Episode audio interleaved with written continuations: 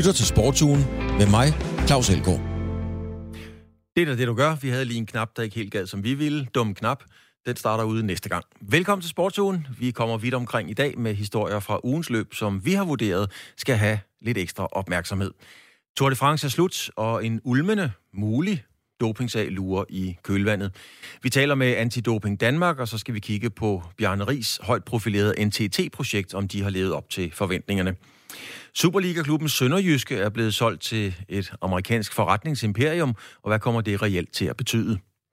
Holger Rune har meldt sin ankomst til seniortennis endda med en turneringssejr. Dina Torslund skal forsvare sit verdensmesterskab i boksning. Det skal hun på lørdag, og det er i Struer. Så er der et dansk bobslædeprojekt, der lever en noget anonym tilværelse, men de vil rent faktisk til vinter-OL. Anonym det er han ikke, at atletikverden har fået en ny superstjerne. Han er stangspringer, og vi kigger på, hvem Armando Platis egentlig er. Velkommen til Sportsugen.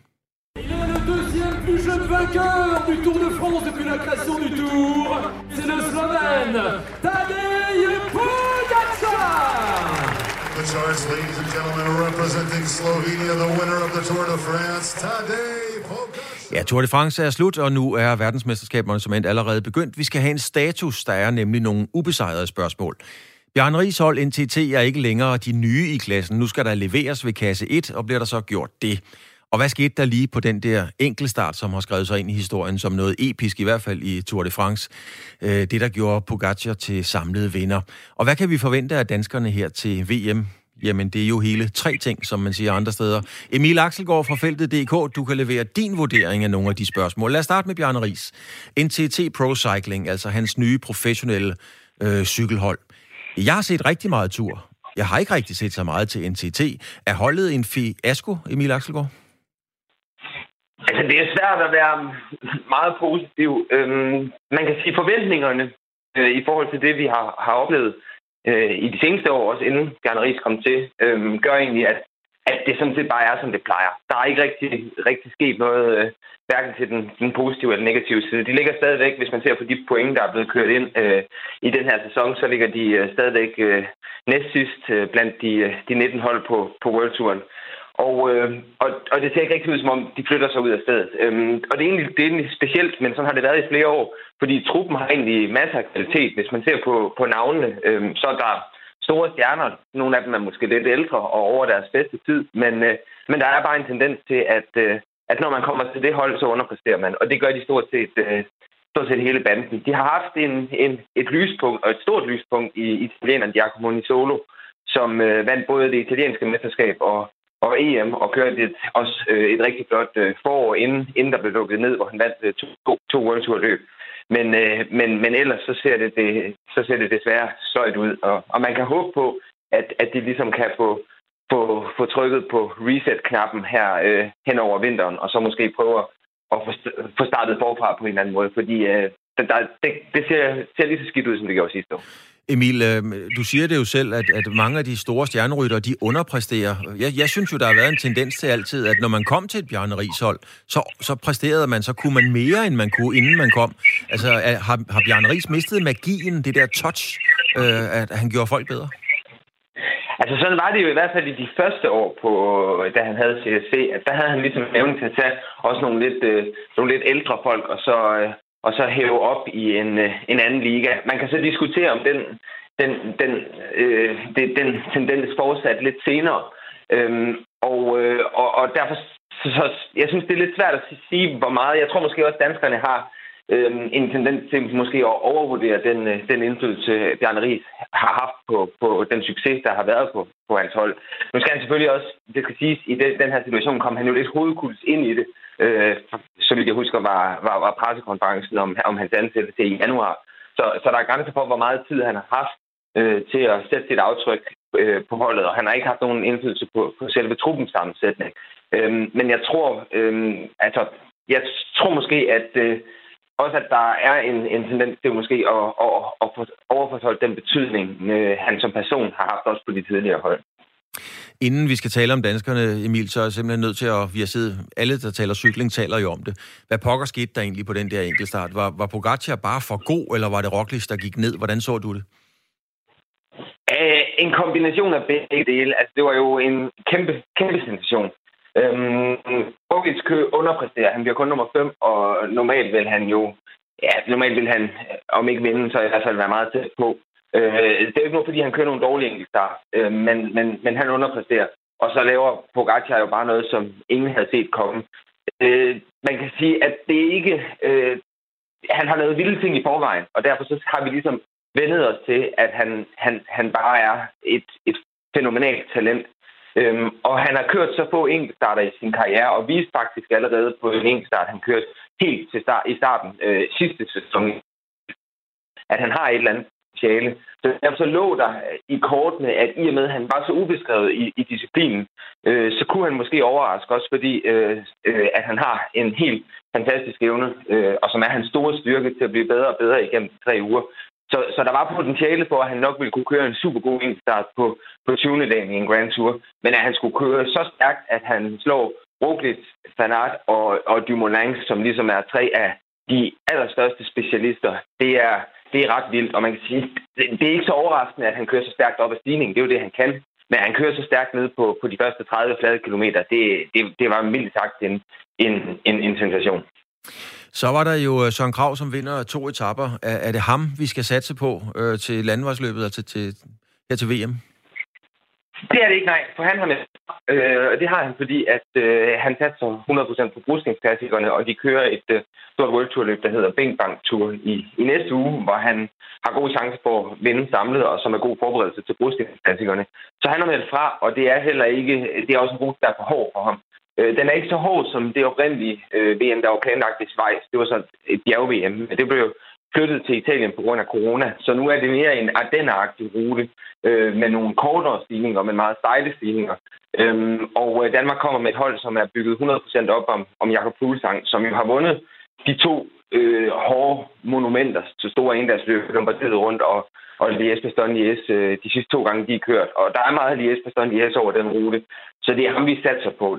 Jeg tror så, han, han det havde været bedre for ham, hvis det den gamle rute i Schweiz. Og samtidig så har han en, en Giro foran sig, øhm, hvor øh, ser ud til, det er måske meget Giro, men han, det er som om, han skubber sin formtop en lille bitte smule. Han, han underpræsterede i, i sit optagsløb her, Tireno, øh, i, i den midterste uge af turen. Og han er helt sikkert bedre nu. Øh, men ruten passer ham ikke helt ideelt, så jeg vil blive overrasket, hvis han, han vinder. Men, på, øh, men i løbet som det her, et langt, hårdt endagsløb, der er Jakob Fuglsang blevet en af, af de bedste i verden. Så han har bestemt en chance, men jeg vil ikke sige, at han er, han er topfavorit. Han er mere outsider. Og lige til sidst, øh, Emil, altså en, en opdatering for dig. Nau Quintanas øh, franske cykelhold og Kea Samsik er, er i søgelyset i en mulig, lad os understrege, en mulig dopingsag. Øh, Quintanas værelse blev renset af de franske myndigheder. Det skete under 17. etape, og to ansatte er blevet anholdt. Emil, du har læst alle cykelaviserne og følger med på nettet og alle mulige steder. Hvad er den sidste udvikling, du kender til? Jamen, der er ikke rigtig sket noget de sidste, sidste par dage. Øh, altså, siden det kom frem, at der havde været en, en, en rensning og anholdelse af en, øh, en læge og en fysioterapeut, så har der været en, en bekræftelse fra holdets side, hvor de, hvor de siger, der har været en, hvor de siger, der er en undersøgelse i gang, og, og hvor de jo prøver at distancere sig fra det og sige, at det, det er bare en undersøgelse mod, mod en ganske lille gruppe af vores trup, øh, det vil sige tre kolumbianer, Nairo og hans lillebror Daya Quintana, og så deres ven, Vinder Anacona. Og så har Quintana selv været ude i går og benægte hele og sige, at han, øh, han, øh, der er blevet taget noget noget vitamin øh, fra ham, og han, øh, han har frivilligt lavet sig afhøre, og så, og så afviser han selvfølgelig alt og siger, at han, øh, han samarbejder med, med myndighederne. Og det er ligesom der, det står nu. Så det er jo forløbig ikke en sag, der er, i, der er taget op af, af, af sportsmyndighederne. Det er fortsat bare det franske politi. Og indtil de tager, tager stilling, de har løsladt de to øh, lægen og fysioterapeuten nu, og har så meldt ud, at det næste, der sker, det er, at øh, nu skal fortsætte efterforskningen, og så tager anklageren stilling på et eller andet tidspunkt til, hvad der videre skal ske. Fint. Øh, Emil Axelgaard, feltet.dk. Tak for opdateringen. Ja, lidt. Nu er Michael Ask, direktør i Antidoping Danmark, med. Øh, Michael Ask, hvad lægger du i, at fransk politi rensager præcis Quintana øh, og hans hold? Det var meget målrettet, virker det til. Ja, altså vi må starte selvfølgelig med at sige, at vi, vi ved, jeg ved ikke meget mere end det, som alle kan læse, så, så det bliver jo lidt spekulationer, men, men jeg ved i hvert fald så meget om, øh, man kan sige, den måde fransk politi øh, og politiet generelt arbejder på, at man jo ikke, øh, i hvert fald i demokratiske lande, bare går ind og foretager en rensagning som på skrybt. Øh, så det tyder jo for mig på, at man har haft nogle konkrete informationer eller en konkret mistanke om, at der, der er foregået et eller andet øh, ulovligt, øh, siden man har foretaget den her øh, rensagning, og, og også melder ud, at man har fundet nogle... Man skriver ikke, at man har fundet nogle ulovlige produkter, men man skriver, at man har fundet nogle, øh, nogle, øh, nogle genstande, som øh, eventuelt har været brugt i forbindelse med en, ulovlig, en såkaldt ulovlig metode. Ja, det er den franske avis øh, Le Parisien erfarer, at øh, der angiveligt er fundet 100 ml fysiologisk serum og udstyr til at, at sprøjte det ind med, eller injicere det med øh, på det rensede hotelværelser. Hvad fortæller sådan nogle oplysninger dig? Jamen altså, det kunne jo tyde på, altså hvis det er serum øh, eller blodplasma, det er lidt uklart, hvad, hvad det er, vi, vi, vi taler om her, men hvis det er øh, sådan nogle, øh, hvis det er det, der er tale om, så kan det jo potentielt bruges til, til, til det, vi kalder bloddoping, altså hvor man har på et tidligere tidspunkt taget noget blod ud og gemt det, og så har injiceret det på et tidspunkt, hvor det så øh, forøger, kan man sige, mængden af røde blodlegemer, så man har en, øh, en større øh, udholdenhedsevne.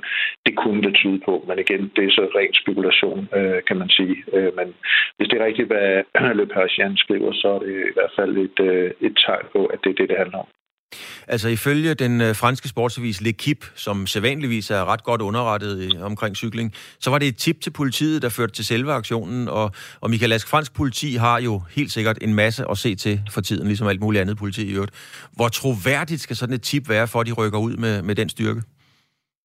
Jamen, det skal jo gerne være underbygget af nogle andre informationer, fordi der kommer jo øh, både til antidopingmyndigheder og også til politiet jo jævnligt øh, mere eller mindre useriøse tips, som man jo ikke kan reagere på, og heller ikke skal reagere på alt sammen. Øh, vi har jo selv i Danmark også vores stop dopinglinjer, og i øvrigt også en stop matchfixinglinje, og meget af det, der kommer ind, eller noget af det, der kommer ind, er meget, kan man sige, kan vi ikke validere, og kan vi heller ikke rigtig bruge til noget. Men, men så kommer der jo noget, som man så kan arbejde videre med, og eventuelt forsøge at få bekræftet af andre kilder.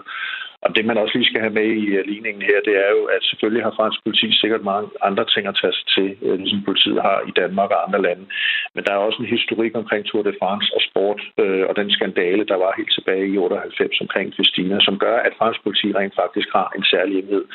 Øh, ikke specielt stor, men en lille enhed inden for deres nationalpoliti, som har specialiseret sig i det, de Øh, vi vil kan oversætte øh, til, på dansk til øh, sportskorruption.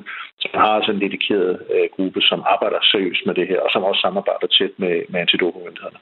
Aske, du, nu siger du det selv, øh, øh, Festina-sagen fra, fra 98. Hvis vi lige kigger på, på de seneste to års vinder, altså øh, Bernal og Roglic 21 og 22 år, vi skal tilbage til, ja, til starten af 1900, øh, før vi finder nogle vinder, der er så unge. Michael Ask, direkte adspurgt, forventer du, eller frygter du, at vi netop løber ind i en ny Festina-sag i nær fremtid omkring cykling? Øh, nej, det gør jeg egentlig ikke, fordi jeg tror øh, trods alt øh, på, at man generelt har arbejdet meget med øh, kulturen og lært af, i hvert fald til dels af fortidens øh, sønder, og jeg, jeg, jeg er heller ikke vidne om, at der i dag skulle være, øh, kan man sige, så potente midler, øh, som man ville kunne bruge, uden at vi vil opdage det. Øh, så der tror jeg ikke, vi er. Øh, man vidste jo godt øh, tilbage i EPO, EPO'ens stortid, øh, der var i hvert fald nogle år, hvor man godt var klar over, at, man, at der blev taget EPO, men man havde simpelthen ikke øh, metoden til at, at påvise det. Øh, der er vi ikke øh, i dag, tror jeg. Men vi ved så til gengæld godt, at vi er jo heller ikke så naive, at vi tror, at nu har man, nu er man stoppet med at dope sig. Jeg tror, øh, det vi tror, øh, og har rimelig sådan underbygget informationer omkring, øh, der, der sker i øjeblikket, at det er, at dem, som måtte snyde, og det vil være, det vil være naivt at tro, der ikke er nogen, der stadigvæk snyder, øh, det er, at man øh, anvender øh, doping i, i, i mindre format, altså det vi populært kalder mikrodosering, øh, og herunder også øh, bloddoping, øh, som jo, øh, jo vi faktisk troede for et siden var, var udgået lidt som et, et, et gammelt fænomen, men, men det har vi jo set også med den såkaldte Operation Adalas i Tyskland og Østrig, mod en tysk læge, at han jo behandlede øh, indtil flere sportsfolk med, med bloddoping. Så, så det er altså noget, man godt kan bruge, og som er svært for os at afdække, fordi det her værdier, vi måler på, øh, de er jo, der er jo en vis, øh, en vis tolerance og en vis, øh, kan man sige, en vis marken, man kan, man kan være indenfor, og det kan vi ikke altid 100% øh, påvise, at det, at det er doping, der, der er tale om. Så, så der kan man godt opnå nogle fordele, men jeg tror ikke, man opnår de her helt vilde 10, 20, 30, hvad ved jeg, procent øh, ekstra, øh, man, man kunne i gang øh, i dag, men man kan måske opnå et par procent, og det betyder også meget, når man skal køre længe og skal køre opad.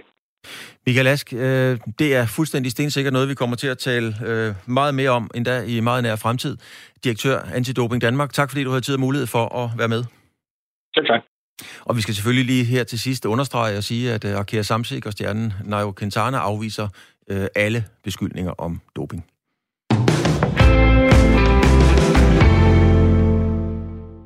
Det kom ud af den blå luft, eller lyseblå luft er det vel nærmere, for det handler nemlig om Superliga-klubben Sønderjyske, der er blevet solgt til den amerikanske Platek-familie, der har den finansielle analytiker Robert Platek i spidsen. Nyheden gik Sønderjyderne, Sønderjyderne hedder det, ud med tirsdag eftermiddag, og straks forsøgte fans, jagttager, journalister og alle mulige at finde frem til, Hvem er denne her Platik-familie fra New York egentlig, og hvad vil de rent faktisk med en fodboldklub med hovedsæde i Haderslev? Og der er stadig ingen i hvert fald ikke offentligt, der med sikkerhed ved, øh, hvad det hele går ud på. Men nu skal vi forsøge at blive klogere på det. Jonas Brønd, du er sportsredaktør på Jyske Vestkysten, og en af dem, der dækker Sønderjyske meget, meget tæt. Det er helt store spørgsmål. Allerførst, hvem er familien Platik? Ja, det er det, som du selv lige er inde på her. Det er et godt spørgsmål. Det er, det er en, øh, en familie, som, øh, som er øh, bosat i New York, og ham her, Robert Platek, er, hvad kan man sige, er, er, er i spidsen for, for den her familie. Han, øh, han har skabt sin, sin rigdom, øh, blandt andet på arbejde for, for Michael Dell, ham der har, har skabt det her øh, Dell øh, IT-firma. Jeg sidder selv med en øh, Dell bærbar foran mig øh, lige nu. Øh, og, øh, og, og det er sådan en, en familie, som egentlig... Altså, hvis man... Hvis man øh, altså, jeg, det er endnu ikke lykkedes mig at google mig frem til et interview, de har givet. Og vi fik også at vide øh, på, øh, på dagen for offentliggørelsen her, at, at øh, familien Plasek ikke vil stå til rådighed for, for interviews. De vil holde sig øh, ude af, af rampelyset øh, og, lade, og lade dem, der normalt øh, udtaler sig i Sønderjyske, tage sig af det. Øh, jeg, jeg skal nu nok blive ved med at jagte nogle ord fra, fra familien. Det skal nok også lykkes på et tidspunkt. Men det tyder på, at det bliver øh, Amanda Platek, øh, Roberts datter, som kommer til at være ansigtet udad til, øh, når det gælder Sønderjyske. Hun, øh, hun skulle flytte til Danmark, til København, øh, for øh, formentlig at være lidt tættere på, på klubben her, som familien, som familien nu ejer. Jonas Brønd, hvad, hvad ved vi? Altså, hvad er ambitionerne? Hvad, hvad kommer til at ændre sig? Altså, øh, ja, jeg har spurgt til ambitionerne og, og øh, detaljerne i, hvad, hvad det her skal betyde for Sønderjyske, hvor mange penge, der skal sprøjtes ind osv. Det sidder de og forhandler i de her dage. Lige nu der er de enige om, at, øh, at familien har, har købt klubben og kommer med nogle penge. Og Endnu øh, ved vi ikke, kender vi ikke til detaljerne i det her, men man kunne jo forestille sig, øh, at, øh, at det kommer til at betyde et gevaldigt løft i, hvad man kan, hvad man kan se øh, kan man sige, på, øh, på stadionvej. Øh, noget af det, som, som øh, man i Sønderjyske har haft et stort ønske om de seneste år, det er et løft af faciliteterne. Det er noget af det, som, som både sportschef Hans Jørgen Heisen og cheftræner Glenn Riddersholm øh, har ønsket sig. Nogle bedre træningsbaner, helt, helt basalt. Øh, nogle baner, hvor der ikke bliver kastet med spyd inden, øh, inden, fodbolden, inden fodboldtræning, for eksempel. Øh, og, og generelt så, så, så øh, kunne træningsanlægget og faciliteterne godt bruge et løft. Det er ikke fordi, det er ved at falde sammen dernede. Det er sådan set et udmærket anlæg, Haderslev Idrætscenter. Men, men det er, det er måske ikke lige øh, sådan Superliga-standard, hvis man sådan for alvor skal, skal begejstre og for alvor skal flytte sig. Men det lyder jo som om, at de investerer mere i fast ejendom end egentlige sportslige resultater og, og fodboldspillere. Ja, så det, det, det, øh, det, jeg har lavet mig fortælle, det er, at det er en fodboldglad familie, som gerne vil øh, løfte fodboldklubben, og de har kigget på regnskaberne, på resultaterne, på persongalleriet øh, i, øh, i klubben, og, øh, og at de øh, er kommet ind for at øh, kommet ind i klubben for at, at løfte resultaterne det, det vil overraske mig noget, hvis ikke vi kommer til, til at se et, et spillerbudget, der også, øh, der også vokser, vokser betragteligt. Øhm, fordi det, det har været interessant for Sønderjyske at sælge nu blandt andet, øh, der er en række grunde til det, men blandt andet fordi Superligaen jo nu er skåret ned til 12 hold, og man kan se andre hold rundt omkring, der, der opruster økonomisk. Så derfor så har man vurderet, hvis, hvis man skal følge med, og også på den lange bane være med i, øh, i Superligaen, så, så bliver man nødt til at hive nogle, øh, nogle flere penge ind. Og der tyder det på, at, at de investorer og de sponsorer, der, har, der gennem årene har lagt øh, mange penge i klubben, at de ikke øh, enten kan eller har lyst til at lægge øh, markant flere penge i klubben, end de gør i forvejen. Jonas Brøn, jeg kan høre, og ikke overraskende, du har jo som altid lavet din øh, research og, og ved allerede mange ting. Men der er jo også nogle ting, vi ikke ved. Hvad er for dig de store ubesvarede spørgsmål? Jamen det er, øh, det er øh, blandt andet, hvad bliver ambitionerne, hvad bliver målsætningen? Altså Sønderjyske skal, skal øh, altså han udtrykte det på, på, på godt jysk øh, direktør Claus Rasmussen, der spurgte til det, og han sagde, at øh, ambitionsniveauet bliver i hvert fald ikke sænket. Øh, og, og om det bliver, at Sønderjyske skal ud og være med i et europæisk gruppespil, eller om det bliver, at, øh, at, at Sønderjyske inden for, for syv eller ti år skal vinde et dansk mesterskab, øh, det ved vi ikke endnu. Det er et stort spørgsmål. Så er der et økonomisk spørgsmål. Pengene i det, er er det, er det 10 eller 50 eller 100 millioner, der skal sprøjtes ind i Sønderjyske og bruges på et løft af ungdomsakademi, faciliteter, køb af spillere? Øh, det, det, det, er, det, er, det er sådan der lige de største spørgsmål, der er, øh, der er øh, kan man sige, af, af, af sportslig værdi. Og dermed så, så kan man også sige, at de, de helt vigtige spørgsmål mangler vi endnu at få svar på. Øh, man kan sige, hvis det spørgsmål, som i sådan en overtagelse her, som fans nok er glade for at, at have fået svar på. Det er det her med, at, at, at øh, klubben den, øh, altså den bliver i Haderslev. Øhm, det, det, de kommer til at stadigvæk at spille, øh, spille i, i Haderslev med Sønderjyske logo på brystet, og de skal spille i lyseblåt og det her. Og man kan sige, hvis, hvis jeg var fan af Sønderjyske, så vil jeg være sådan være rimelig rolig og rimelig glad, fordi hvis, hvis det tyder på, at Sønderjyske bliver bedre fodboldhold, og hvis Sønderjyske bliver bedre fodboldhold, mens de stadigvæk spiller i Haderslev, og med Sønderjyske logoet på brystet, så er der en, måske ikke så meget mere, man, man, man kan bede om, så er det nok meget fedt at være sønderjysk fan. Jonas Brønd, sportsredaktør i Jyske Vestkysten. Tak fordi du havde mulighed for at være med. Selv tak. Og nu kan vi så sige goddag til Claus Gullager. Øh, det var dig, øh, Gullager, som bestyrelsesformand, der i sidste ende kunne trykke på knappen, så at sige, til det her salg. Hvorfor trykkede du på den knap, altså solgte Sønderjyske fodbold? Ja, goddag. Det, det gjorde jeg, fordi øh, det er min overbevisning, at det var den bedste måde at, at sikre og forbedre vores konkurrenceevne på. Og når jeg siger vores, så er det både øh, fodbolddelens konkurrenceevne, men faktisk også den anden del af, af, af Sønderjyske, som jo fortsat består, og som øh, økonomisk er blevet konsolideret i den her sammenhæng. Øh, Gulab, du må lige forklare os, oplyse os, hvad for familien Platek øh, fra New York, altså vi snakker 100 milliarder, øh, til at købe en fodboldklub med alt respekt i Haderslev? Hvilke indi- indikationer har du fået på det i købsprocessen? Øh, jeg understreger lige først, at jeg ved ikke noget om, om 100 milliarder eller hvor mange millioner øh, den familie er, er god for overhovedet. Det jeg ved, det er, at øh, det er en øh, sportsglad familie, som, øh, som har en økonomisk formåen, øh, gør, at, at det har været relevant at, at interessere sig for at købe en fodboldklub i Europa. Og hvorfor man har kigget på, på Skandinavien, det, øh, det har jeg kun et bud på, eller gæt på. Og det er, at, øh, at i Skandinavien, der, der er man skandinaver med, med de værdier, der nogle gange er forbundet med det. Og øh, der har man så kigget igennem lang tid på, på danske øh, klubber, og øh, herunder på, på Sønderjyske. Og man har haft nogen til at hjælpe sig med at øh, researche rigtig godt. Man har kigget på vores værdier, man har kigget på de personer, der driver det. Ikke så meget i bestyrelseslokalerne, men mere øh, i dagligdagen. Og det vil sige alle de gode folk, der, øh, der arbejder øh, med lyseblåt blod i årene øh, 24-7 med Claus Rasmussen i spidsen, og man har kunne lide, hvad man øh, har set, og man har set, at, øh, at vi driver en solid og en ordentlig organisation, med, med et værdigrundlag, som man også har kunne identificere sig med. Og så har man ringet, og så har man sagt, at vi kan godt lide jer. Må vi købe jer? Og det er sådan, det foregår? Det, det var det, der blev sagt. Ja. Øh, ifølge Jyske Vestkysten, der skal en fra familien Platek sidde i bestyrelsen, og nu hører vi fra, fra Jonas Brønd, at Amanda Platek til synligheden flytter til København. Er det hende, eller hvem er det, der skal sidde i bestyrelsen? Øh, jeg kan fortælle dig, at i, i den kommende tid, der skal der, der skal der være nogle mere konkrete forventningsafstemninger øh, hele vejen rundt. Altså mere konkret end det, der har været i forhandlingsforløbet.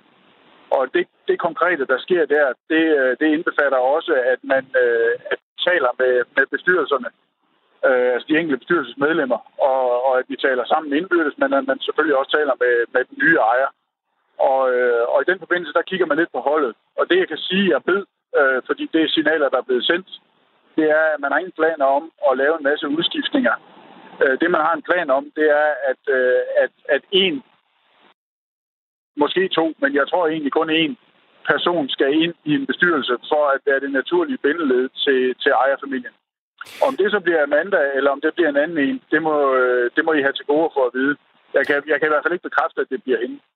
Øh, Claus Gulle, øh, øh, noget, der er meget interessant, det er selve processen omkring det her. Du kan jo i sagens natur ikke fortælle det hele, men, men kan du løfte lidt af sløret for processen? De, de kontakter jeg formentlig for, for omkring to måneder siden. I dag er klubben solgt. Det lyder, som om det er gået meget, meget hurtigt. Hvordan har den her proces været? ja, ud, udefra ser det jo hurtigt ud. Indenfra, der synes jeg, det tog en evighed. Øh, men jeg kan fortælle dig, at det, der skete, det var, at min telefon ringede øh, lørdag, den første lørdag i uge 29. Der var jeg på vej øh, på corona-ramt ferie. Og, øh, og det var så Robert øh, Platek, der præsenterede sig og spurgte, øh, how are you doing? Øh, og så sagde jeg, jo, jeg har det fint, øh, og, og hvem er du, og hvad vil du? Det var ikke helt sådan, ordene faldt, men, men næsten. Og, øh, og fra dag af, der har vi haft en, en frugtbar øh, drøftelse, og, og den, øh, den fortsatte ud i nogle forhandlinger. Og de forhandlinger har ikke været helt uden bump på vejen. Det tror jeg ikke, der er nogen forhandlinger, der er. Men om på den anden side af forhandlingerne, tror jeg, at begge parter kigger tilbage med tilfredshed og siger, at øh, det har været et godt forløb, hvor vi har bokset lidt på den gode måde og lært hinanden at kende. Og, øh, og vi har, øh, tror, vi har, vi har en stor tillid til det, der er foregået. Og, og det er jo en, en kæmpe gevinst, udover at, at vi så også blev enige om, om de forskellige væsentlige vilkår, vi skulle blive enige om. Når du siger gnidningsfrit, så, så ja, det har nok været mere gnidningsfrit end så meget andet, men, men, men som sagt ikke helt uden bump på vejen. Hvis vi kigger lige til sidst, øh, Claus Gullier, på, på, på det sportslige. Øhm, kan mm. vi forvente, kan, kan, vi, kan vi tro nu, som billede, lad os tage et billede, Kamil Vilcek. Han, blev så, øh, han spiller nu i FC København, og, og der har været nogle lønninger fremme omkring 15 millioner over tre år osv. Vil Sønderjyske på sigt kunne være en bejler til en spiller af hans kaliber, når vi snakker økonomien i det? Det meget korte svar er, at, at det tror jeg, at vi skal, vi skal se på. Øh, altså, vi skal se tiden an. Det er det, jeg mener. Øh, jeg, jeg kan ikke svare dig på, om, om man vil være bejler i, i den liga, eller om man vil have en, en lidt anden tilgang til det, om man vil udvikle dem selv, for eksempel. Øhm, det, det, det må vi se. Men jeg er ret sikker på, at i løbet af, af forholdsvis overskuelig tid, der vil man nok få en fornemmelse af, øh, hvilken retning vi er på vej i. Lige nu kan jeg fortælle dig, at jeg er på vej i retning af Pilsen for at støtte op om, om præstationerne i aften, og det er sammen med, med Claus Rasmussen og Günther Kohls.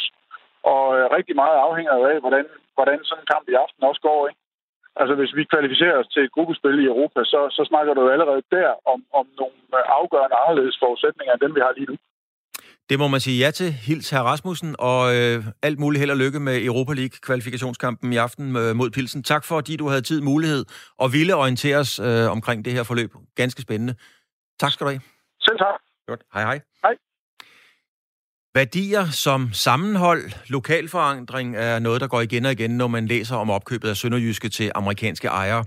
Nu skal vi høre, hvor meget det egentlig er noget, der betyder noget i omklædningsrummet i Haderslev. For Tommy Beckmann har spillet fem et halvt år i Sønderjyske og har været med til både op- og nedture. Min kollega Niklas Stein har talt med Tommy Beckmann for at finde frem til, hvad det helt præcist betyder for spillerne med en ny ejer for Superliga-klubben fra Sønderjylland, og om han Mon var lige så overrasket som alle os andre, da han så nyheden om øh, opkøbet fra USA pludselig tækket ind. Ja, ja, ja, meget, meget, meget. Øh, hvad hedder det? Jeg har slet ikke, ja, ikke hørt noget om, at det skulle være undervejs eller noget, så jeg tror, jeg blev taget med bukserne nede, ligesom alle andre. Øh, jeg mener, jeg kan huske, at øh, Claus Rasmussen på et tidspunkt, eller var det Gullager, der havde ude at sige noget om, at, at klubben godt kunne finde på at blive solgt på et tidspunkt. Så det er ikke fordi, at de har været afvisende i Sønderjysk over for et, et salg af klubben, men øh, ikke desto mindre kommer det som, som en overraskelse. Ja, det var nemlig øh, bestyrelsesformand øh, Claus Gullager, der tilbage i februar ude at sige til Dan Oslisvig, at, at man selvfølgelig var åben for at sælge klubben, men at der ikke lå nogen bud. Det, øh, det, det kom så ind, og den her Platik-familie over fra New York øh, kom med et bud og, øh, og har købt klubben nu. Og det blev så effektueret her tidligere på ugen, hvor Sønderjysk kunne gå ud med det der bliver, altså som sagt, det er, en, det er en familie fra New York. Du, du ved om nogen også, hvor langt der er fra Haderslev til New York. Hvad, hvad, hvad tænker du om det her? Altså, hvor, hvor overraskende er, at det er, at det er amerikanske investorer, der lige pludselig kommer ind? Altså, er, er der et mismatch der? Jeg ved ikke, om der er et mismatch, men det er vel en ny tendens, der er kommet i dansk fodbold, og fodbold generelt, at, at fodboldklubberne er blevet, blevet øh, rigmænds øh, legeplads. Der, man, man har set i Helsingør, der også kommet amerikanere. I, i Vendsyssel er der kommet, der det er nogle svejser. Så det der med, der er udlandske fod, øh, klubejere, det, det er nok noget, der er kommet for at blive, fordi at, at øh, der er mange, der synes, det er interessant, og der er mange penge i, i fodbold, så der er nok mange, der ser det som en god business case. Øh, men, men lige med Sønderjysk overrasker det mig måske lidt, at, at det er en udlandsk investor og ikke en, en lokal investor eksempelvis. Det er et, et projekt, der i sin tid, i sin tid blev søsat ligesom for at promovere Sønderjylland og, og Sønderjyd og det fællesskab, der er dernede. Så man kan jo godt sige, at, at, at nu, nu har man lagt det på udlandske hænder, og det, det, det kommer der lidt bag på mig hvis man går den her pressemeddelelse, Sønderjysk har sendt ud af de ting, de er, er meldt ud i. Altså, øh, Platek-familien har ikke, har ikke udtalt sig ud over øh, et citat i den her pressemeddelelse ved datteren Amanda. Øh, vi har selvfølgelig prøvet at, at, at få fat i, øh, i, i den her familie og høre, hvad det egentlig er. Der er med klubben indtil videre har det ikke øh, kunne lade sig gøre, men, men noget af det, der går meget igen, det er det her med øh, værdier og samfund og fællesskab og de her ting, som Sønderjysk meget gerne vil vil, øh, vil hæfte sig op på altså, det her med værdier, det, det er mange fine ting i en pressemeddelelse. Det er selvfølgelig noget, der, der, der ser godt ud i kommunikation. Hvor meget er det egentlig noget, der... Og nu, du kender selvfølgelig, fordi du har spillet Sønderjysk i seks år. Hvor meget er det noget, der siver ned, helt ned i et omklædningsrum til spillerne? Jamen, det er noget, der bliver påtalt flere gange. Øh, I særdeleshed i tider, hvor, hvor det er svært. I tider, hvor at, nu har jeg været der i, eller var der i en længere overrække, og vi havde op- og nedture. Øh, så jeg prøvede også at være der, når, når vi lå under stregen, og det, det hele var lidt hårdere, jamen, så var det de her dyder, de her ting, de hele tiden tog fat i, og, og det, det påtalte, at klubben har de her værdier, hårdt arbejde og så videre, og man står sammen. Og det, og det er noget, klubben altid har gået meget, meget, meget op i, og det tror jeg heller ikke, det ændrer sig, fordi man kan også glæde sig ved, at, at uh, direktøren stadigvæk hedder Claus Rasmussen, og sportsdirektøren er Hans-Jan Heisen, så det er ikke fordi, at der har været en, en udskiftning endnu i klubben på, på de centrale poster i, sådan, i den daglige ledelse og den daglige øh, øh, dag-til-dag drift. Adskiller Sønderjyske sig fra andre klubber, du har prøvet? Du selvfølgelig, I Danmark har du også spillet i, øh, i, i Esbjerg i Superligaen, og du har, du har været nede og spille i Tyskland i, i Freiburg og Bochum. Altså adskiller, øh, hvordan Sønderjyske i tale sætter det over for jeres spillere, adskiller de sig fra, fra andre klubber i forhold til det her med værdier? Ja, meget, meget. Altså, jeg har ikke oplevet det i samme grad nogen andre steder, for jeg vil faktisk gå så vidt at sige, jeg har ikke oplevet, at man har talesat værdi, værdigrundlaget for klubben og, og, og, og de ting øh, overhovedet andre steder, som man gør i Sønderjyske, der har det altid været en, en, vigtig, en vigtig del af det, at når, både når du kommer som ny spiller, og jeg vil sige, i den tid, i de fem og et halvt år, jeg var i klubben, blev det mere og mere udpræget, øh, som årene gik. At i starten i åben, der var de sønderjyske værdier hårdt arbejde, til sidst blev det klistret op i omklædningsrummet og, og sådan nogle ting, og var virkelig noget, man, man, man lagde vægt på, at, at spillerne havde en forståelse af, hvilke værdigrundlag der var i klubben, og, og, og hvordan man ligesom skulle, skulle gøre og så videre. Ikke? Så på den måde har det, har det altid været meget mere ekstremt øh, på en positiv side i forhold til, til alle andre steder, jeg har været. Det er jo noget, vi bruger rigtig meget tid i medierne på at kigge på, og synes, det er en inter- interessant historie. Hvad sker der nu med retning og organisation osv.? så? Hvor meget er det egentlig noget, man som spiller øh, tænker på, at der lige pludselig er en ny, øh, ny person, der ejer klubben, tænker du? Jeg, jeg er ikke i tvivl om, at der er blevet talt om, om det her omklædningsrum. Det, det tror jeg gerne, men jeg tror også hurtigt, at, at det er noget, der bare ligger sig og bliver, bliver normalt øh, for spillerne. Fordi at det, det er jo ikke noget, der ændrer deres daglige, øh, daglige gang i, i klubben. Det er ikke noget, der ændrer deres den måde, de skal arbejde på, kan man sige, den måde, de skal spille fodbold på, er det ikke, fordi det ændrer sig. Øh, det, det er noget helt andet, hvis der kommer en ny træner ind. Det vil være et større indgriben i, i spillernes dagligdag, hvorimod en ny ejer af klubben som udgangspunkt ikke er det. Selvfølgelig kan det være det, hvis det er sådan, han kommer med en ordentlig pose penge, og, og alle bliver skiftet ud, men, men det er ikke det indtryk, jeg har lige umiddelbart, at, at, øh, at der kommer en kæmpe stor pose penge, og, og de til ud at lege Monaco eller sådan noget, skal, skal købe et, et hold fra nyt øh, man har måske indtryk af, at der kommer lidt flere penge i, i klubgas, men, men, men ikke sådan helt ud af proportioner. Og det var altså en vurdering fra Tommy Bækman, og Bækman kan du i øvrigt høre i vores øh, fodboldmagasin 4 på foden, som er hver mandag fra 17 til 19. Hvis ikke du allerede har hørt det, så giv det en chance, for det er faktisk ret god fodboldsnak. Så skal det handle om tennis. Det danske tennistalent Holger Rune vandt i weekenden for første gang en titel som senior. 17-årige Rune, der rent faktisk stadig kunne have spillet juniortennis, men altså har valgt at fokusere på seniorkarrieren allerede nu, vandt en ITF-turnering i Klosters i Schweiz. Og selvom han, må man sige, er helt grøn blandt de voksne og fuldtidsprofessionelle tennisspillere, er Rune i flere år blevet udpeget som dansk herretennis helt nye og store håb. Så hvad siger triumfen i Schweiz egentlig om, hvor Holger Rune er på vej hen i sin udvikling? Det har min kollega Niklas Stein talt med en af Danmarks bedste herretennisspillere gennem tiderne om. Det er Kenneth Carlsen, der samtidig også er træner for Holger Rune. Jo, men det er stort for ham, fordi at øh, han blev nummer et i verden som, som junior sidste år vandt French Open, og øh, derefter har der været lagt en plan om øh, hans vej igennem øh, senior øh, ranglisten. Øh, og der har han været i semifinal tidligere, men, men øh, nu var han så formoder så at vinde sin første professionelle øh, titel øh, her øh, i, i weekenden. Så, så det, det var en vigtig, vigtig vej for ham øh, op, ad, op ad ranglisten, og også et, øh, et selvtillidsboost at sige, at han er på rette vej, øh, og øh, han, skal, han skal blive ved med det, han gør nu her, og så vælge de rigtige turneringer, og øh, så, så kommer resultaterne, hvis han bliver ved med at arbejde, som, som han gør. Han slår Jesper de Jong, øh, hollandsk Jesper de Jong i finalen. Øh, ham hollanderen, han er, han er nummer 368 på, øh, på ranglisten.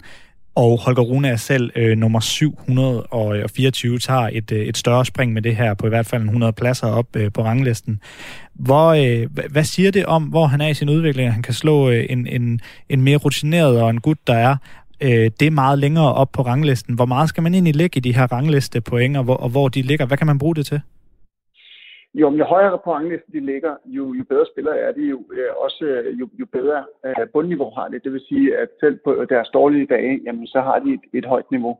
Så det, det er godt for ham at slå en spiller, der, der ligger der. Øh, det, det, det synes jeg så, at han har haft niveauet til i, i lang tid. Men, men øh, det, det, der har været en lille udfordring for ham nu her, det er, det er, det er der er mange ude på ATP-turen, ude på, øh, på, på både øh, Future, Challenger og ATP, som, som spiller rigtig godt, øh, og som får rigtig mange bolde tilbage, specielt nede på, på Future Challenger. Det kan godt være, at de ikke har det, det, det lige så højt niveau, øh, som, som, øh, som de allerhøjeste på, på ATP-ranglisten, men de har et meget, meget, meget bundsolidt niveau. Øh, og der har han lige skulle lære, at han får ikke, man får ikke så meget foræret øh, på seniorniveau. Det kan man måske godt gøre lidt på, på juniorniveau, øh, men, men på seniorniveau, der, der er de meget, meget stabile, og de straffer hver eneste dumhed, du laver som, øh, som junior her. Altså, han er jo stadig junior. Han har faktisk halvanden år tilbage som junior. Han er jo kun 17 år. Øh, så så det, det, det er om, at han modner tennismæt, modner mentalt, øh, og så selvfølgelig også modner lidt fysisk. Øh, men men øh, det er en modningsproces, der, der er i gang, hvor han øh, selv øh, og vi andre, der, der rundt om ham, føler, at han, han, han har et niveau, der ligger meget højere end hans rangering. Men en ting er, at man har et niveau. Man skal også spille sig derop. Og øh, det skal man også være mentalt indstillet på, at der, der er mange kampe, der skal vindes, før at ens rangering ligger der, hvor man selv føler, at hans øh, niveau er, når han spiller godt. Turneringen, han vandt i Kloster i, øh, i Schweiz, det var jo på grus. Han vandt, som du selv var inde på tidligere, han, han vandt øh, juniorudgaven af French Open, som selvfølgelig også er en grusturnering sidste, øh, sidste år. Er, er grus hans specialitet, og hvor meget skal vi forvente af ham på det her underlag? Altså, han er en, en øh, uh, all-court player, altså han er all-round player, han kan spille på alle underlag, det, det er jeg slet ikke i tvivl om. Jeg synes måske, hans, uh, der hvor han føler sig aller, allermest hjemme lige nu, det er på gruset. Men uh, han, han er også en, en vanvittig god uh, hardcourt-spiller, så, så i fremtiden, når han ligesom har, har, er blevet en rutineret spiller, så er han en spiller, som, som kommer til at lave øh, gode resultater både på hardcourt og på grus. Hvor meget skal vi egentlig forvente af ham på de her? Altså, øh, skal vi forvente, at, at, at Holger Rune han gør sig bemærket på ITF-turen fremadrettet? Han er, det kan du måske lige bekræfte, altså han er meget bemærket ikke med i kvalifikationen til French Open selvfølgelig. Altså, nu vandt han juniortiden sidste, eller juniortitlen sidste år, men han er jo ikke med i seniorudgaven i år, øh, kvalifikationen. Er det korrekt forstået? Nej, det er rigtigt forstået, og det, det er ja. fordi, at han, øh, han er et andet sted i sin karriere lige nu, og nu skal han til at spille sig op af, af ranglisterne, og det, det er helt rigtigt for ham at starte ned på det niveau. Han, han tog efter French Open, har han taget nogle wildcards i lidt større turneringer. Øh, og, og, og nok også for mange wildcards, øh, fordi lige pludselig så, så kommer han op og spiller mod, mod rigtig gode og rutinerede spillere, og tabt nogle kampe, øh, og, og mistede måske en lille smule øh, selvtilliden. Øh, ikke fordi han mistede selvtillid, men, men han tabte nogle kampe, og han er vant til at vinde rigtig mange kampe. Så, så det, der er vigtigt for ham, det, det, er, det er at have et, et fornuftigt turneringsprogram. Det er også det, han har været god til som junior, hele tiden at spille sig op igennem rækkerne. Øh, og så når man har selvtilliden og fået vundet nogle kampe, som, som nu her, hvor han har vundet en future-turnering, og han spiller igen en future-turnering i denne her uge, når man begynder at spille godt i, i dem, jamen, så kan man begynde at tage nogle wildcards i, i, i Challenger og lidt større turneringer, hvor det ikke gør så meget, hvis det er, at man ikke lige øh, vinder turneringen eller går så langt, fordi man har, har grundsynligheden for, for de lidt mindre turneringer. Så, øh, så han, blev, han blev lige lidt ramt af, at, øh, han, der, der var lidt øh, for mange af de, de lidt højere rangerede turneringer øh, efter French Open, og så også øh, kom corona ind nu her. Og det er en af årsagerne til, som, som jeg ser det, at han ikke øh, ligger endnu højere på, på verdensranglisten, end han gør lige nu her. Men øh, det skal han nok nå. Han har, han har god tid. Øh, han skal skynde sig langsomt, som man kan sige. Uh, han skal have den følelse af, at han skal blive god i morgen, men, men han er kun 17 år og, og har fremtiden foran sig. Og det var altså Kenneth Carlsen, træner for Holger Rune, der her kom med hans vurdering af Holger Runes fremtid. Og nu skal vi fra en, der slår en god forhånd, til en, der slår en rigtig god højre hånd. Fighting out of Struer, Denmark, here is Tina Torslund. Og det skal vi, fordi at på lørdag sætter Dina Torslund sin VM-titel på spil mod serbiske Nina Radovanovic. Hun har bokset 14 kampe, hun har bokset 17 kampe og vundet de 14, tre af dem på knockout. Det sker i Struer. Dina Torslund har selv bokset 14 kampe som professionel, og de er blevet vundet alle sammen. Hvis Dina Torslund forsvarer sit WBO-verdensmesterskab, så kan der vente en kamp til rigtig gode penge forud, og måske endda i det forjættede Las Vegas. Jeg talte med Dina Torslund for en times tid siden, lige inden dagens træning, og spurgte blandt andet, om hun kunne forberede sig optimalt til sådan en kamp her midt i en coronatid. Øhm, måske ikke 100% optimalt, fordi der er jo nemlig alt det her usikkerhed, og bliver det til noget, og bliver det aflyst? Altså, det kan, det kan sgu godt gå ind og, og påvirke, og det synes jeg også, det har gjort.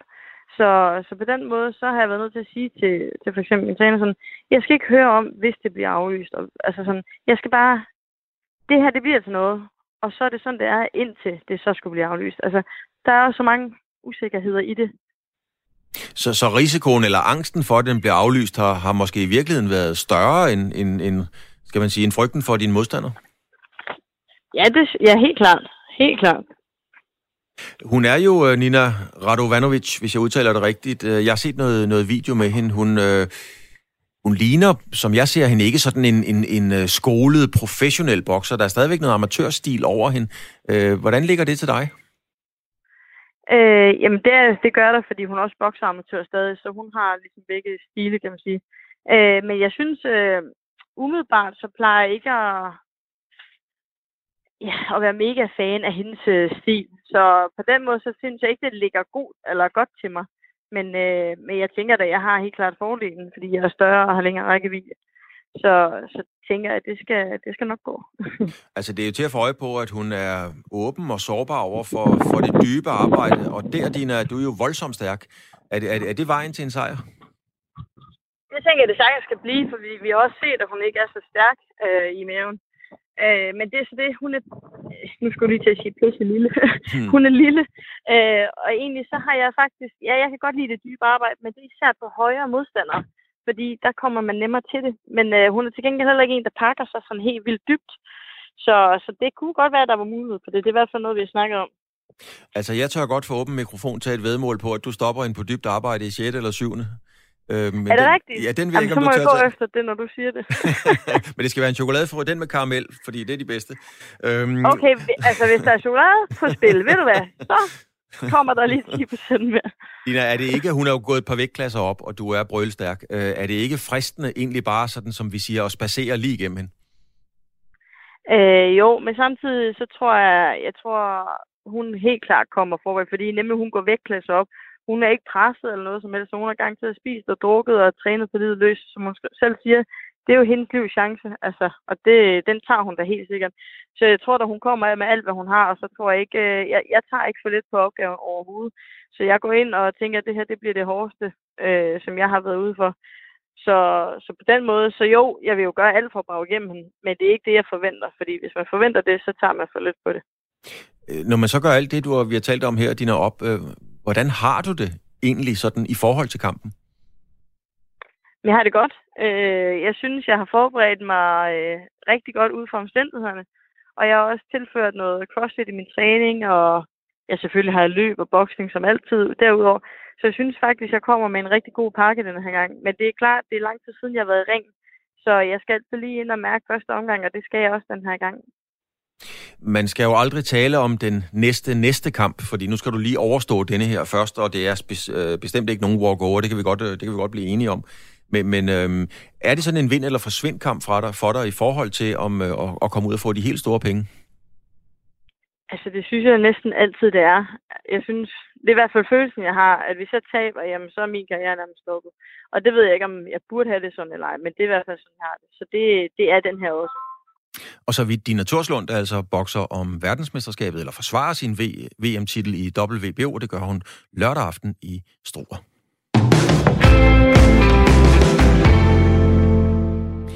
Stangspringeren Armand Duplantis er den helt store stjerne på atletik himlen. Armand Duplantis konsoliderede torsdag sin status som kongen af stangspring her satte den 20-årige svensk-amerikaner ny verdensrekord i udendørs stangspring, da han ved Diamond League-stævne i Rom slog legendariske Sergej Bubkas rekord, rekord fra 94. Dengang sprang Bubka 6 meter og 14, Duplantis han kommer over 6 meter og 15, så altså 1 cm højere end Bubka. Og Duplantis har også verdensrekorden indendørs, og det har han klaret med et spring på 6 meter og 18. Mikkel Ringsted, du er fra KIF Atletik, og du har rent faktisk selv sprunget mod Armand Duplantis. Fortæl lige om den oplevelse. Øh, jeg sprang mod armene en gang til øh, Værdungdomsspillen i Jødeborg, da øh, jeg var 13 år, og øh, Armand har det på daværende tidspunkt nok været, øh, ja, han har været de tre år yngre end mig, så han har været 10 år. Og øh, vi springer mod hinanden, og jeg går i gang, og vi varmer op og sådan noget, og han sådan, jeg ser ligesom den her lille dreng, og på det daværende tidspunkt har han været ja, 1,40 eller sådan noget, så han har været meget mindre end mig, og han har også været den her lille dreng. Og jeg konkurrerede og varmede op, og så synes jeg, han var lidt... Der var den her dreng, Armand Duplantis, der var lidt hysterisk, og han skikker brokket til sin mor, og han kastede nogle stænger og sådan noget. Jeg tænkte sådan, hvad fanden er han egentlig? Og så kom vi i gang, og så sprang vi, og jeg sprang øh, fint 3 meter og 10, tror jeg det var. På det her tidspunkt meget godt som 13-årig, og jeg tror, jeg blev nummer 8 i konkurrencen deroppe. Og så øh, ser jeg, ser jeg ham med Armand, han sidder stadigvæk, og han er ikke gået ind i konkurrencen endnu. Og så tænker jeg, okay, så han er sådan ret god. Og så når alle andre er færdige, så starter han. Og så sætter han også lige uh, ungdomsverdensrekord på 3.84 den dag. Så det var ligesom der, hvor jeg sådan der første gang mødte Armand Duplantis og ja. ligesom stiftede bekendtskab med ham. Er det noget af en entré at gøre? Øh, Mikkel, har, ja. har han... Øh, Sergej Bubka er jo, kan man sige, målestokken i, i mange sammenhænge i stangspring. Har han Bubka potentiale, ikke bare sportsligt, men også i udstråling og, og være den stjerne for, for stangspring, som Bubka jo var? Ja, det, det synes jeg jo helt klart. Jeg synes jo, han, øh, altså, det der med, at Bubka har været der, og, og Bubka er jo stadigvæk altså sådan, ja, den vildeste stangspringer, for han var den første, der brød de her 6 meter. Men jeg, helt, jeg synes helt klart, at øh, det at komme og så sætte øh, tre verdensrekorder nu på et år, eller to verdensrekorder i virkeligheden, fordi at teknisk set, så, altså, sådan der, så skældner man jo ikke mellem indendørs og udendørs rekorder i stangspring mere. Men selv selve stangspringer og lidt uofficielt, så gør man jo alligevel, fordi at man går op i, hvad det højeste spring nogensinde har været udendørs. Ikke? Så øh, jeg synes, at han gør det godt, at han er kommet efter, og han øh, har potentiale for at kunne øh, lave en bubka og forbedre sine egne rekorder en centimeter ad gangen. Ja, det var det, vi kaldte har... salami-metoden jo.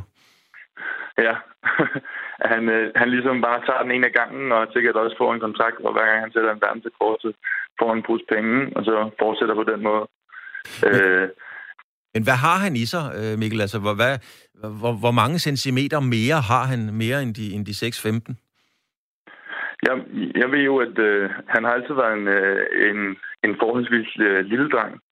Han er så kommet ret godt efter det her på det seneste. Det er hans øh, mor, der, der er hans træner, og sammen hans far. Men det er hendes, øh, hendes mor, der står for den fysiske del af træningen, og man kan se, at han... Øh, jeg følger ham jo på øh, de sociale medier, og kan se, at han er begyndt at lave flere vægte. Du kan også se fysisk på ham, at han begynder at blive større. Og i det, sammen med det, så betyder det jo også, at han nok kan øh, hvad hedder, skubbe nogle større stænger og bøje nogle større stænger, og derved måske få en større pop på toppen, og derfor også få nogle flere centimeter til de her spring, han har lavet. Jeg synes jo allerede, hvis man kigger på en 6-18 spring, han lavede indendørs, at der har han i hvert fald 5 cm mere, ikke? Så det hedder det 6-23. Og så tror jeg, at med nogle, om nogle år, fordi han jo stadig kun er ja, 20 år gammel, 21 år gammel, så øh, er jeg helt overbevist om, at han en dag nok godt kan springe 6, 25, 36. Det vil være øh, noget at se frem til, og det vil være næsten en, øh, eller nærmest en milepæl. Øh, Mikkel Ringsted, tak fordi at du satte os ind i øh, den forunderlige verden for vores øh, nye stangspringer. Tak skal du have. Det var så lidt. Så skal det handle om noget helt andet. Vi skal nemlig til bobsled.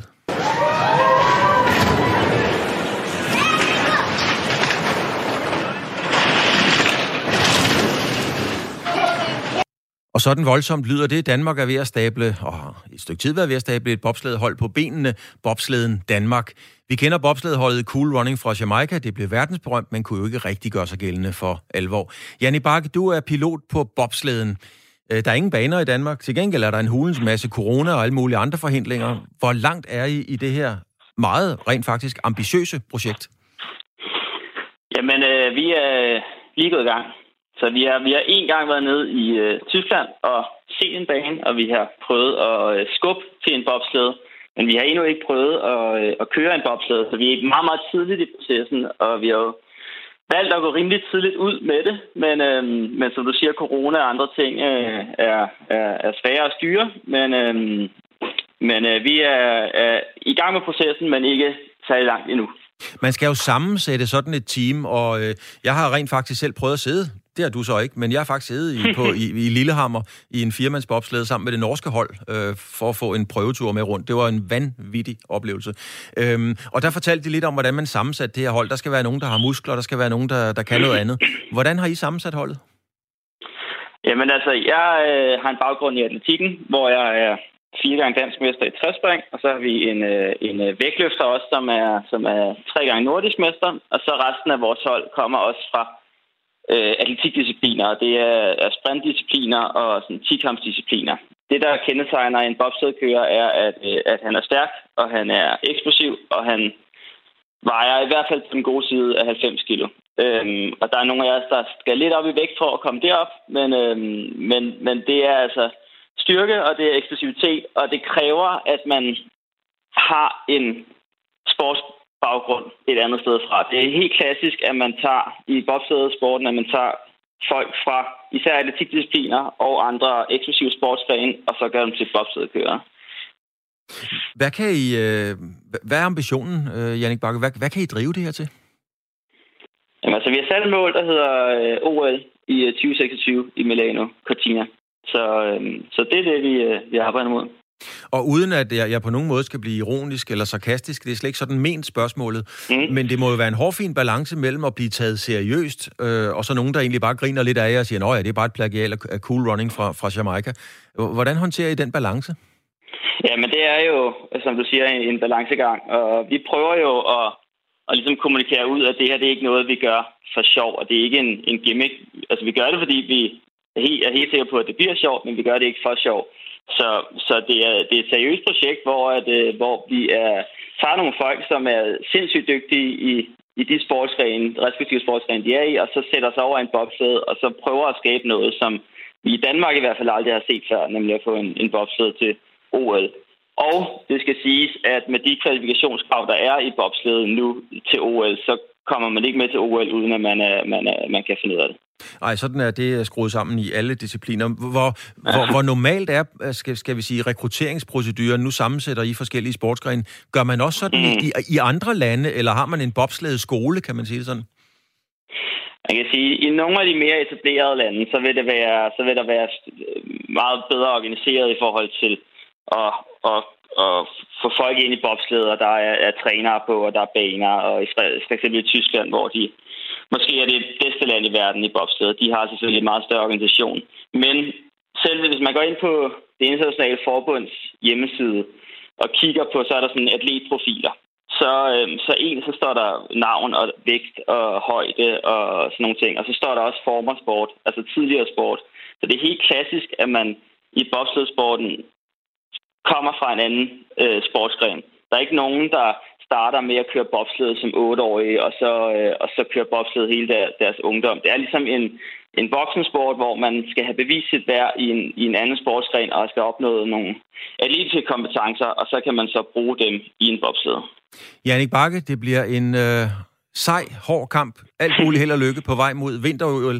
Tak fordi du har tid til at være med. Selv mange tak.